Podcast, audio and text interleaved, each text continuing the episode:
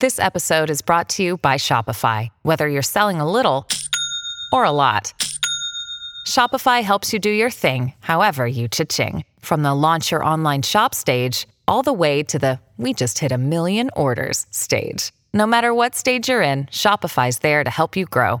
Sign up for a $1 per month trial period at shopify.com slash special offer, all lowercase. That's shopify.com slash special offer. Hello, everybody. This is Marshall Poe. I'm the editor of the New Books Network. NBN listeners like to read books and buy them. So we thought we'd tell you that right now, our friends at Princeton University Press are having a remarkable site wide sale. You can get 50% off books, including ebooks and audiobooks, with the code 50, F I F T Y, at checkout until May 31. You can save some real money on Princeton University Press books. I encourage you to go there and check it out. Welcome to the New Books Network. Welcome to New Books in National Security, a podcast channel on the New Books Network. I'm your host, Kyle Beadle, and today I will be talking with Professor Dominic Johnson about his new book entitled Strategic Instincts The Adaptive Advantages of Cognitive Biases in International Relations. Professor Johnson is the Alastair Buchan Professor of International Relations at St. Antony's College of Oxford. He is the author of God is Watching You from Oxford University Press Press, as well as Overconfidence and War, and the co author of Failing to Win, both from the Harvard University Press.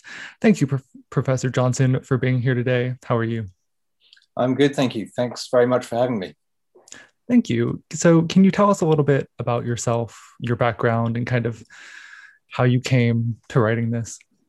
Sure. Well, um, the basic story is that I started life as a biologist um, I was interested in animal behavior, and that was in fact my my PhD. Um, but I'd always had a kind of fascination with history and politics. That was sort of my hobby. And the more I thought about it, the more I realized that there were a lot of interesting lessons and insights from evolution and animal behavior, which applied also to, to human beings. Um, and after my PhD, I decided to go and study politics seriously to investigate this, and um, ended up staying in political science, which has been great fun. So I do interdisciplinary work, um, teaching international relations, but uh, in my research, trying to explore insights from biology and psychology and evolution for uh, how human beings interact with each other, um, even at the large scale of international politics. So, what kind of guided you into writing this book? What kind of was your process? Yeah, well, one of the things that attracted me initially um, into the field was that there was a lot of interest in non rational behavior and psychological biases that uh, seem to be quite common in politics. And are blamed for a lot of disasters and policy failures and wars.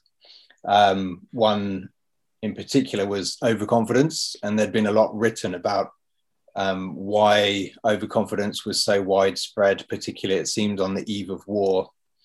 Um, and I was fascinated by this because in the experimental psychology literature and the social psychology literature, this was sort of well understood as a human um, trait um, so we shouldn't be surprised by it. Um, and it could help account for the fact that we see overconfidence and uh, false optimism in all sorts of situations um, in everyday life, but also in business and politics and, and war. Um, so my first book on overconfidence and war was just pointing out that um, we should expect this given what we know about uh, human psychology. Um, and that was in 2004 when that book came out. And in the intervening years, I've just become more and more curious about why these biases of human nature should necessarily lead to bad outcomes. Um, we have them because they helped us make good decisions rather than bad ones. That's the sort of logic of why they evolved in the first place. And if that's the case, then um, I wanted to explore when they would be beneficial rather than disadvantageous. And this new book, Strategic Instincts, is exploring that. Um, when can these biases help us rather than hurt us? So this is kind of counter to the uh, popular the popular rational choice model in uh, in pol- uh, political studies, um, and you argue that strategic in these strategic instincts have shaped history and politics. So, kind of where does the rational choice model fall apart in international relations, and why should we think about strategic instincts? Yeah, well, I mean, one way of looking at it is that you know the rational model could be accurate most of the time. So people try very hard to make good decisions. They spend a lot of time gathering information, um, considering their options, consulting widely, and oftentimes um, decision makers, bureaucrats, political leaders, you know, do make good decisions. So I'm not arguing that um, rational choice is bad or a bad ideal uh, to strive for. Um, really, I'm just exploring, you know, what are its limits? When when does rational choice um, run into problems, or when does it fail to elicit the right kind of behavior or motivation or emotion um, that sort of evolution set us up um, to have precisely because there are some situations where we we need to have a kind of um, kickstart to make us um, act react rapidly um, and in a way that might actually run counter to our more calculating um, alternatives. So, the on the one hand, I'm sort of tempted to say, you know, since no one's really looked at this before, maybe these strategic instincts or these cognitive biases are kind of helping us more often than not. And in fact, uh, Daniel Kahneman, who was the big uh, leader in this field of um, cognitive biases, um, and won the Nobel Prize for economics in his studies on um, behavioral economics. Um, he he does sort of admit that um, while these do lead to disasters um, and uh, misperceptions in everyday life, they probably are pretty crucial. They help us get through the day, make roughly right decisions, um, interact successfully with other people, so, although there are kind of high profile examples of when it goes wrong, and you can demonstrate in the lab that people are actually making bad decisions in economic games, for example, um, in everyday life, maybe they're just, you know, crucial, necessary, um, or at least commonly helpful. Um, so, in international politics, you know, you might imagine, well, that's sort of pushing it to its extreme. Um, perhaps these evolved biases do work well at an everyday level. And the question becomes to what extent do they scale up to still be useful, even in the complex world and massive scales of states interacting with each other? Um, so that's what the book tried to focus on. It took that question seriously and just tried to explore whether there were at least some cases where it might uh, work even at that level. So uh, these strategic instincts they arise from several cognitive biases that we all hold. Um, what what are these cognitive biases, and kind of yeah. where do they come from? Right. Well, there, there biologically. Many, yeah. Okay. So I mean, some psychological dispositions we have we share with you know many other animals. So it's common to point out that cognitive biases evolved because in the human ancestral past, they were useful decision making devices which helped us make decisions under uncertainty when we didn't have good information. They, they were rapid um, heuristics that helped us make good decisions. Um, but actually, some of these go way back many millions of years because they are dispositions which we share with other animals. So, the classic example is the fight or flight response. So, when we're scared by um, a sudden danger, um, we actually have these amazing biological mechanisms which cause us to fight or flight or, or freeze, um, which actually bypasses our conscious brain. And we take these actions without even thinking about it at all. And that's just not um, unique to humans. That's, that's something all mammals do. So some of these are very ancient indeed, but most of the cognitive bias literature focuses, focuses on biases which we um, which we find in humans. And there's a huge list of them, there's hundreds. Um, there's been a few attempts to sort of document them all, and um, there, there are so many, it's hard to you know choose which one to study. For this book, I kept it very simple, and I just picked three. I pointed out that the, the logic could apply much more broadly, but I wanted to focus on three big ones, which have already been used in the literature to explain disasters and failures and wars. And precisely because they've been used to explain those negative outcomes, I wanted to turn them on their head and just ask whether those same biases might sometimes be useful. So I looked at overconfidence, and the second one I looked at was the so called fundamental attribution error. It's a terrible name, but it's fascinating bias, which we can come back to. And then the third one is um, familiar again it's the in group out group bias, the favoritism towards the in group, and then disfavoritism towards the out group. So these are three big ones. They've been talked about a lot in um, in many disciplines, but certainly in in my new adopted discipline of international relations as being a problem and a cause of policy failure and a cause of wars or the exacerbation of conflict. Um, so they were kind of prime targets to just dust off and look at afresh um, with a kind of evolutionary eye to think through whether they might actually sometimes be useful.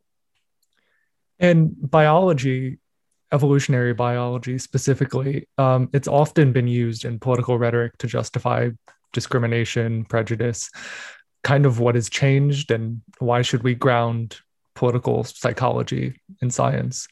And how can we kind of avoid um, this bias? Yeah. So the, there are many examples in the past of biology and evolution being used badly um, to justify um, actions that people want to take. Um, i'm not doing that whatsoever. Um, I'm not trying to justify anything. All I'm doing is looking to see whether there's an evolutionary logic between uh, behind some of these um, cognitive biases, some of these traits of human nature, if you like, and then looking to see what their effects are.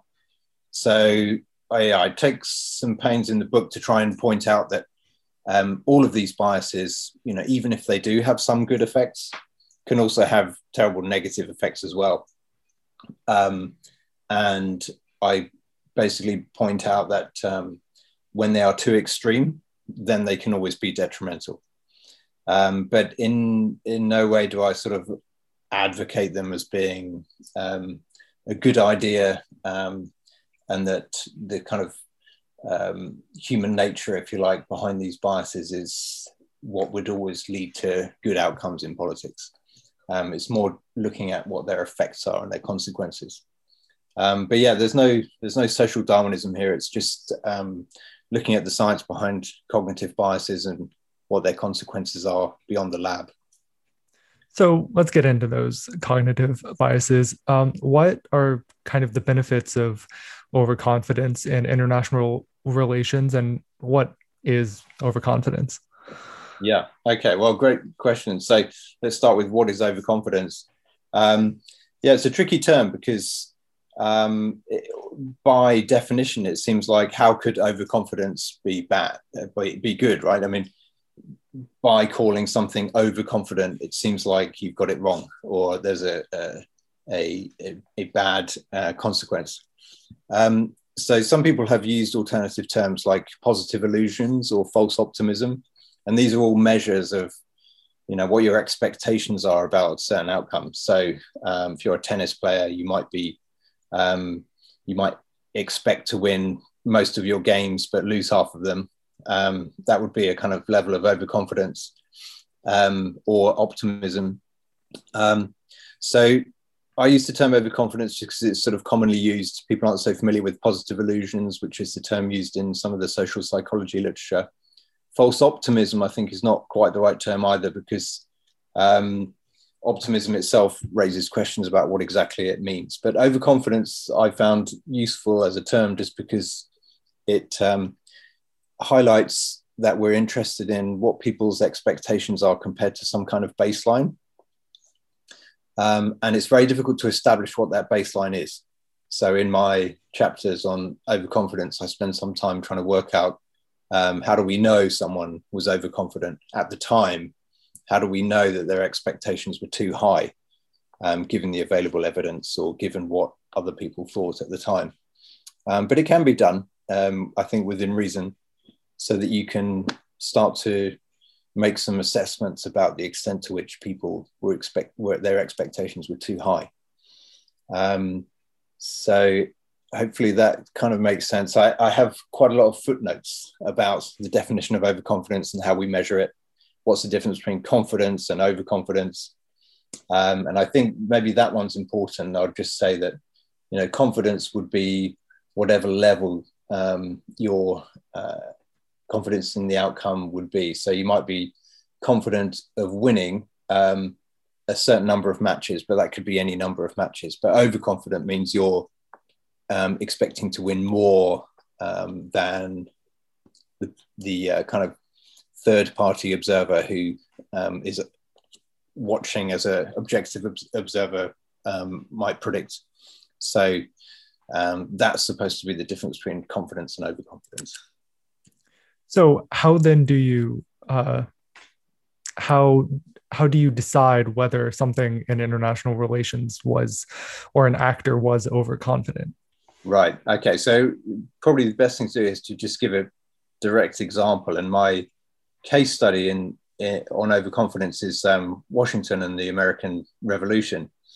So what I do there is I don't argue that he was sort of a crazy overconfident person, but that um, he was pretty optimistic and pretty confident um, in his abilities and in, in, the, in the possibility of, of winning. So that's fine to claim that, but how do you kind of demonstrate that, that that's um, a justifiable conclusion? And what I try to do there is to look at the kind of facts on the ground to evaluate the distribution of um, capabilities between the two sides and whether winning a war against you know the superpower that Britain was back then um, was um, easy or was it whether it was likely and then I think perhaps most critically what other people's beliefs were at the time so if we want to claim that Washington was confident or overconfident about success um, then we might expect other people to have been less optimistic um, or even pessimistic about their chances of success. And I'll give lots of examples in the chapter that that was the case. Um, so you can find other optimistic people too. But I argue that, you know, of all people, uh, Washington was very confident um, in his own ability to lead the army and in the ability of um, uh, the states to um, to come out on top um, even though you know the war dragged on for many years and uh, he lost more battles than he won. There was a lot of information coming back which might have suggested to a more pessimistic person that they should um, change their strategy or even give up. But um, that never seemed to cross his mind particularly. Um, he always held on to this amazing confidence and um, um, perseverance and persistence. So it's hard to do. And this is why it's a case study it's a kind of narrative um, analysis of, of the historical um, literature to try and piece together whether it might be the case that he was um, on the overconfident side, should we say. But the, the point of all that is to, to suggest that that was not necessarily a mistake and that whoever was going to lead the army in the in the revolution was going to need to be pretty optimistic, was going to need to persevere where others might give up, and was going to need to maintain that healthy optimism in the face of you know severe setbacks and many defeats along the way. So if we start to think about you know the characteristics of a leader, suddenly it starts to make sense perhaps that they wouldn't um, survive or succeed if they were uh, at least not able to maintain uh, some level of optimism so is that kind of just one of the benefits of overconfidence in international relations in general? Yeah. So um, I, I, have a little table where I kind of list specific advantages of overconfidence. But what I didn't say just now is that um, this is not sort of pulled out of a hat, but there's quite a lot of um, literature from social psychology on what they call adaptive overconfidence or adaptive optimism that um, they've already figured out that actually it does serve people quite well. Um, that optimism is not necessarily a mistake, but it's sort of part of mental health. So in the old days, it used to be the case that um, depression was seen as um, when people became very pessimistic or negative, had a negative outlook on life. But uh, the empirical research showed that what in fact seemed to be the case is that mentally healthy people maintain this bias towards optimism, the optimism bias. It's something we all um, tend to have. And uh, people suffering from depression are actually sort of more um, realistic. They actually have accurate perceptions rather than pessimistic. So optimism seems to be associated with mental health, and the lack of optimism appears to be associated with um, you know, mental uh, health problems. So this is something that was um, already discussed a lot in the psychology literature and the, the role of optimism um, being seen as a, an advantage, at least as a, a, kind of psychologically adaptive trait. So all I was doing really is saying, okay, well, maybe some of the same logic um, applies to um, individuals and leaders um, in the political domain too. And it might even be more important there because they're facing, you know, serious uh, challenges, daunting um, challenges that they have to overcome and lead others and um, kind of rally the troops and keep everyone else focused and positive and maintain morale as well. So it might even be even more important for them, or even it could be that there's a selection effect such that you can't get to that kind of leadership position unless you not only have but exude that that confidence that others can benefit from. So yeah, there's a lot of interesting studies on the role of optimism in mental health, and also the experimental effects of optimism promoting persistence in particular, that people will try harder, they'll take on more challenging tasks and they'll try harder to achieve them if they're more optimistic. Less optimistic people are more likely to give up um, or stop sooner. So then I know you try to focus on um, the benefits of strategic instincts, but kind of where does overconfidence um, become a negative? Yeah. Yeah. So, I mean, again, this is something that the social psychologists have thought a lot about. So, a little bit of overconfidence, a little bit of um, what they would call positive illusions, or a little bit of false optimism can be a good thing. Um, so, it keeps you motivated, um, keeps you positive, keeps you taking on challenges. But of course, extreme overconfidence or extreme optimism would be detrimental, right? Because you'd just be uh, under the delusion that you could achieve anything and that uh, you would take on lots of tasks that would be impossible. So there seems to be a sort of inverted U curve where some level of overconfidence brings a little bit of an edge in competition, a little bit of an advantage. Um, but when it gets too high, uh, its its benefits get overtaken by its costs. So I think that's exactly right. And you can see lots of examples in, in history where overconfidence has been taken to extremes and it's um, led to disaster. But a little bit of optimism seems to go a long way um, and help in moderation. And then what about uh, fun- the fundamental attribution error? What is it, and kind of what are its its strategic advantages? Yeah, so this is an interesting one. Um, and the fundamental attribution error is called that because it's basically this really important um, difference in the way people attribute the causes of others' behavior.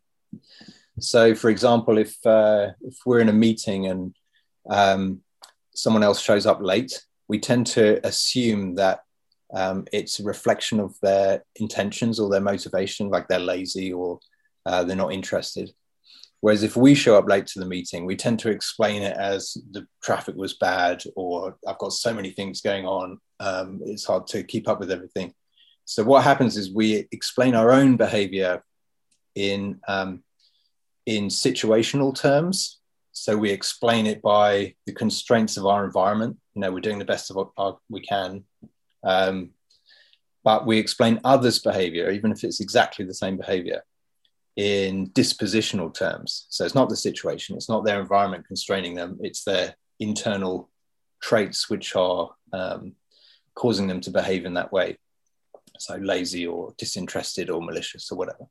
And is again, like overconfidence, a bias that's been studied a great deal in the social psychology literature. It's been replicated hundreds of times in all sorts of different settings and seems to be just a very pervasive, powerful bias which crops up in all sorts of situations. So it's really important, right? Especially if you think about the international relations context where we're constantly trying to evaluate the intentions of other states or other leaders. And it's really important to get that right. And what this bias tells us is that we're going to be systematically biased towards assuming that others' behavior, the behavior of other states, the things they choose to do or not do, um, is dispositional. They're doing it on purpose. Um, whereas, you know, if we do something which others find threatening, we explain it away as we're being forced by circumstances to, to do this. So it's really kind of pernicious bias. And again, it, it's in the book because it's a well established bias which has been used already um, a lot to explain negative outcomes, bad outcomes in international relations. And I wanted to turn that around and look to see when, when it might help. And can you explain uh, how you uh, use appeasement as a case study in displaying fundamental attribution error? Yeah. So this chapter looks at Britain in the 1930s and why it did not um, step up to push back against Hitler um, earlier than it did. And the, the, point of this is to take to do a reverse case. So I have the three different biases in the book and three case studies, and two of them are looking at where the bias helped, and this case study is looking at whether the absence of the bias was the cause of the problem. So in, in the in the normal uh, cognitive bias literature in international relations, you'll find people saying, "Here's the bias, and the bias led to some bad effect." Um, I'm either trying to say, "Here's the bias, and it led to a good effect," or "Here the bias seems to be absent, and it led to a bad effect." So there are two different ways of demonstrating um, how biases might be beneficial. So this was the reverse case. And the basic point is, you know, how is it that Britain made this massive mistake? Um, it kind of sticks out in history as this oddity where, you know, states are usually pretty cautious and fearful of each other. Um, and if anything, they, you know, are biased in the other direction, usually to overestimate the threat from other states. And they're constantly worrying about it and arming themselves um, in case. But this was the case where exactly the opposite happened. Um, so I wanted to explore, you know, well, the fundamental attribution error would predict that um, we should have been overly fearful of, or not exactly fearful, but overly um, attributing Hitler's behavior to dispositional causes. This is what Germany and uh, Nazi Germany wanted to achieve. Um, and we should have been wise to that. But in, in fact, we did the opposite. Um, so this case uh, is fascinating because I look to see whether you can see evidence of the fundamental attribution error in Chamberlain. Um, and then I compare him to other people like Churchill. And you get this interesting within case variation where um, you sort of see the, the, the, the, telltale signs of the fundamental attribution error in Churchill and some other people like uh, Vansittart, who is in charge of um, the Foreign Office. Um, but they weren't the people in power. And Chamberlain was, uh, of course, prime minister right up into the Munich crisis in 1938. And he seemed to, if anything, show the reverse of the fundamental attribution error. And that, I argue, um, led him down the road to disaster. Um, whereas someone else like um, Churchill, um, who, you know, it's hard to argue that he was suffering from the fundamental attribution error because, of course, with hindsight, we know that that was the correct assumption to make, but certainly it was aligned with that prediction um, of associating dispositional causes to Hitler and Nazi Germany, um, rather than putting it all down to the, the consequences and constraints of the Versailles Treaty and the, the desire to reunify the German speaking peoples and all of these other situational constraints, which the fundamental attribution error would normally tend to make us ignore or play down. And what are the dangers of over attributing? Well, um, in a normal case where you do have the fundamental attribution error, um, you would reduce the possibility for compromise and cooperation and increase the probability of conflict. So I mentioned that you know I picked biases where other authors have argued that it was bad, and a good example of this is um, Deborah Larson's study of the Cold War, where she argues that the fundamental attribution error actually exacerbated and prolonged the Cold War between the United States and the Soviet Union, um, precisely because they did tend to see each other's behavior as, you know, on purpose. When something vaguely threatening occurred, it was typically seen as deliberate, um, malicious behavior, exactly in line with the fundamental attribution error. And that made the um, cooperation or uh, de escalation harder. So that's that's the sort of typically cited um, problem with the fundamental attribution error in international relations. Makes conflict more likely and cooperation less likely. Um, and I agree with that. I think sometimes that's exactly correct. Um, but you know, when it really matters, um, like the rise of Nazi Germany in the 1930s, it seemed like the fundamental attribution error would have helped, under normal circumstances, guard against being taken by surprise. So and, I have this phrase in the book, you know, where was the fundamental attribution error when we needed it? Uh, it could be that, you know, most of the time it does lead to errors in the opposite direction. It does make us too fearful. Um, it does make us too distrustful of other states.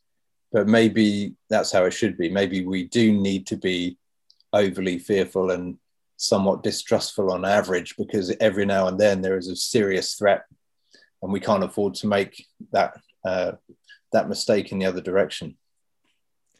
And what about in-group, out-group bias? What is what is that? Right.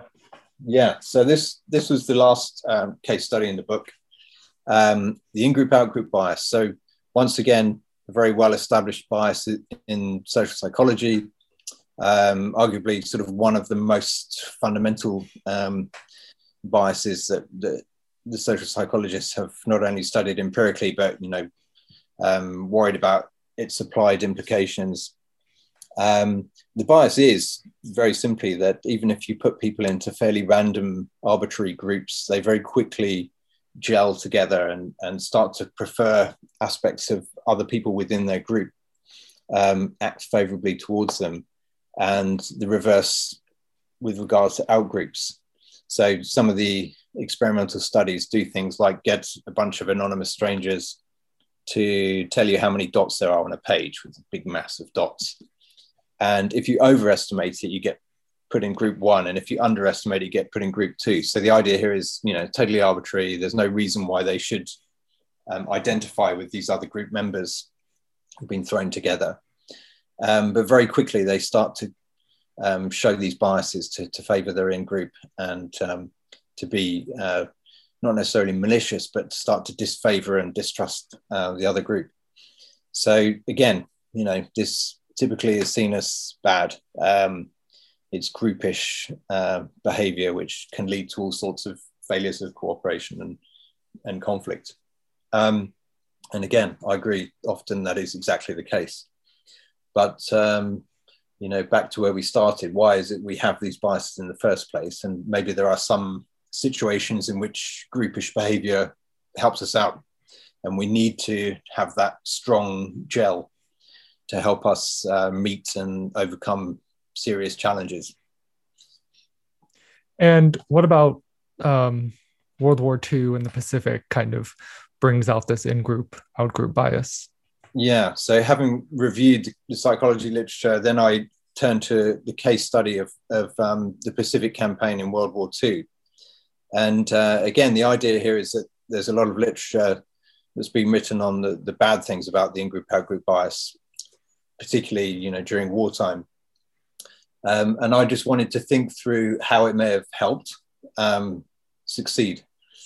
Um, so, although with hindsight, you know, it seemed like it was an inevitable outcome back in 1941, right after Pearl Harbor, um, the United States had been you know, hit very hard and faced this very daunting uh, major war for years to come.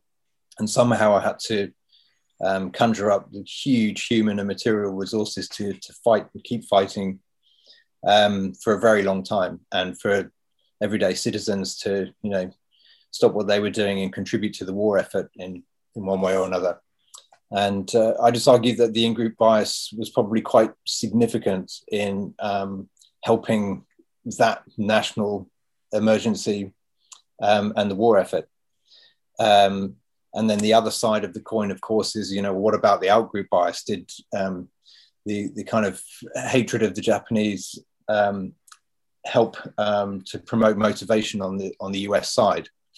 Um, so I get there's sort of two sides of the coin, um, both of which probably to some extent um, increased the motivation to fight, and that there's lots of good empirical evidence to suggest that was the case. Um, as to whether it seriously affected the outcome, you know, I think it may have helped to some extent, but it wasn't decisive um, because of the over time the, the, massive industrial effort that the United States was able to put in place um, just meant that you know Japan was um, very unlikely to win an extended war. But what's puzzling though is that because they kept fighting, you know, the United States had to keep fighting despite massive losses which are sort of inconceivable today, um, and demand unconditional surrender, which meant they were going to have to make Japan surrender. Um, and that was you know, a hugely daunting task, and it's conceivable that um, the public um, would not have supported that if it had just gone on and on for uh, uh, an unlimited time. So something kept them fighting. Um, something uh, kept Americans supporting the war um, through incredible costs. So uh, I think the in-group out-group bias was at play there. Um, again, as I said, not necessarily decisive, um, but a factor.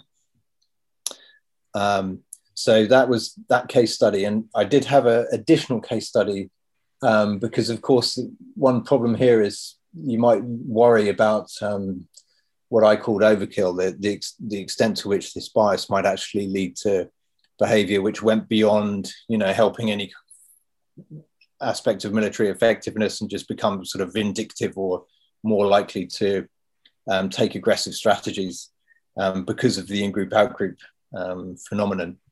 And uh, yeah again there's lots of examples of that. So as we discussed before there's um, no doubt a kind of trade-off here where a little bit of in-group out-group bias can be beneficial can help uh, motivation and group cohesion um, and military effectiveness, perhaps, but too much um, can lead to all sorts of uh, problems and um, not just kind of material problems and bad consequences, but also immoral ones as well. So there's the question of, you know, to what extent might this have um, underlay or um, exacerbated the desire to carry out the extreme aerial bombing and even the use of nuclear weapons. Um, but at the end of the day, it was um, just a, a, look at the other side of um, the argument that in-group out-group bias, while it has all sorts of uh, negative consequences, um, might be adaptive in the sense that it helps groups fight better when they're in a, a life or death struggle.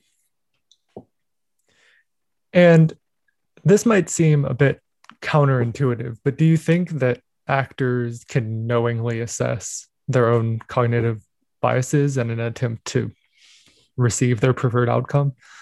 Yeah, so it's a really good question, and uh, I think the, the, the standard answer is no, uh, and this is exactly the problem with biases that we all have them, and part of the reason they persist is because even when we study them, in fact, um, we don't necessarily um, overcome them. And Daniel Kahneman himself um, said that while he's also aware of all of these different biases in incredible detail, he still finds himself being susceptible to them every day.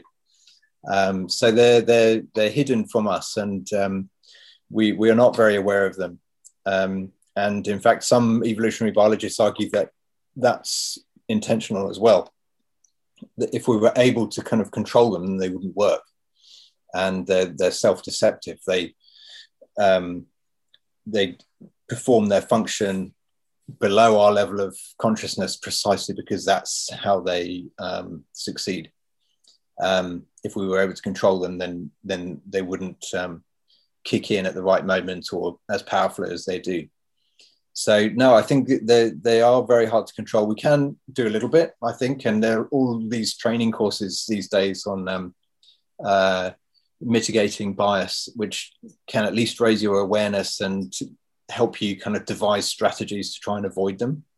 But I think it's actually very hard to do, especially, you know, you go through all of that kind of training and study and self-reflection, but then if you're thrust into a fast-moving crisis with little information and a lot of pressure and um, all sorts of other stakeholders and um, interests at stake, then uh, it's precisely that kind of situation where these heuristics and biases come to the fore and the kind of careful, rational decision making um, goes out the window.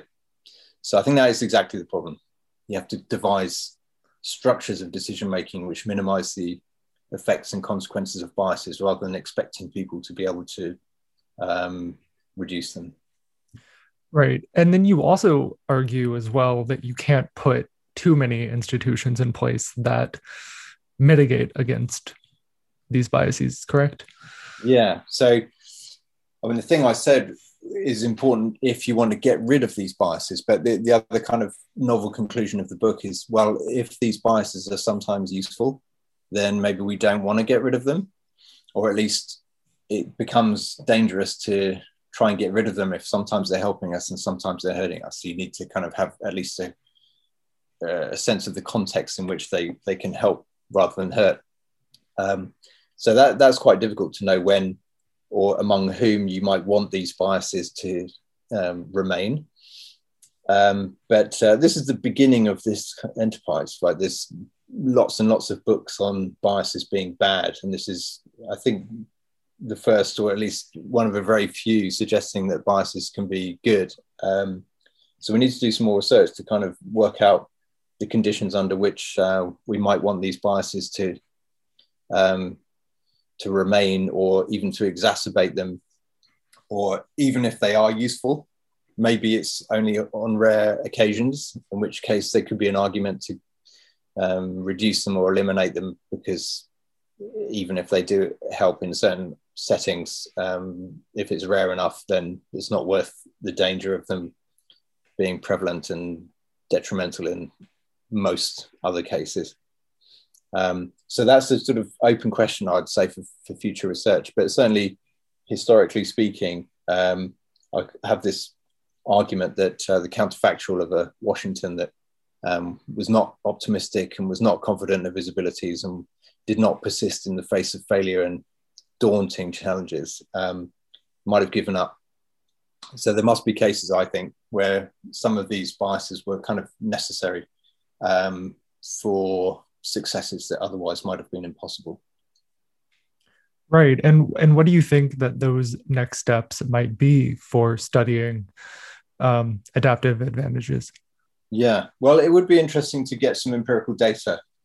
So all of this is um, kind of retrospective, looking back at the archives and trying to piece together what people believed and um, and how that contrasted with others it would be great to do some real time experiments where you could. Um, there are lots of good measures of these biases which you can measure, you know, repeatedly over a period of time, and then monitor how these biases affect people's decision making. And uh, you could, in principle, um, see whether an increase in optimism, for example, or a decrease in optimism, or comparing an optimistic and less optimistic decision maker in a decision making group um, how that affected their decisions in, in good or bad ways. Um, so there are ways you could, could look at this empirically. Um, there are lots of other things that could be done in terms of broadening out to other biases. Um, I plan to have two other chapters and case studies, one on prospect theory and, and another one on cognitive dissonance, two other huge biases in the literature. But uh, yeah, just ran out of time to do those as well. So there's more work to be done, and um, I think lots of um, low hanging fruit for exploring how other biases typically seen as bad can actually sometimes at least be good. Well, Professor Johnson, I think we've taken up a lot of your time for today. So, finally, I guess you kind of alluded to it. Uh, where are you off to next? What are some of the things you are working on now? Thank you. Yeah. Um, well, one thing I'm working on right now is um, on the role of alliances. So, uh, most of the cognitive bias literature focuses on how do we perceive ourselves? Are we overconfident or underconfident? Are we groupish or less groupish? It's very much focused on us or our state and um, how we misperceive ourselves. And um, in this work that I'm now doing with Dominic Tierney, we're trying to think about how these cognitive biases apply to how we perceive our allies as well, um, which can be both good and bad. So cognitive biases might make us um, less likely to ally with certain other states, um, but perhaps sometimes cognitive biases make us more likely to, to form alliances.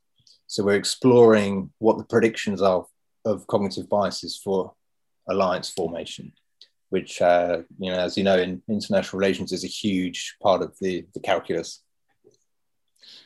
Yes. So thank you very much for your time and thank you for being here today.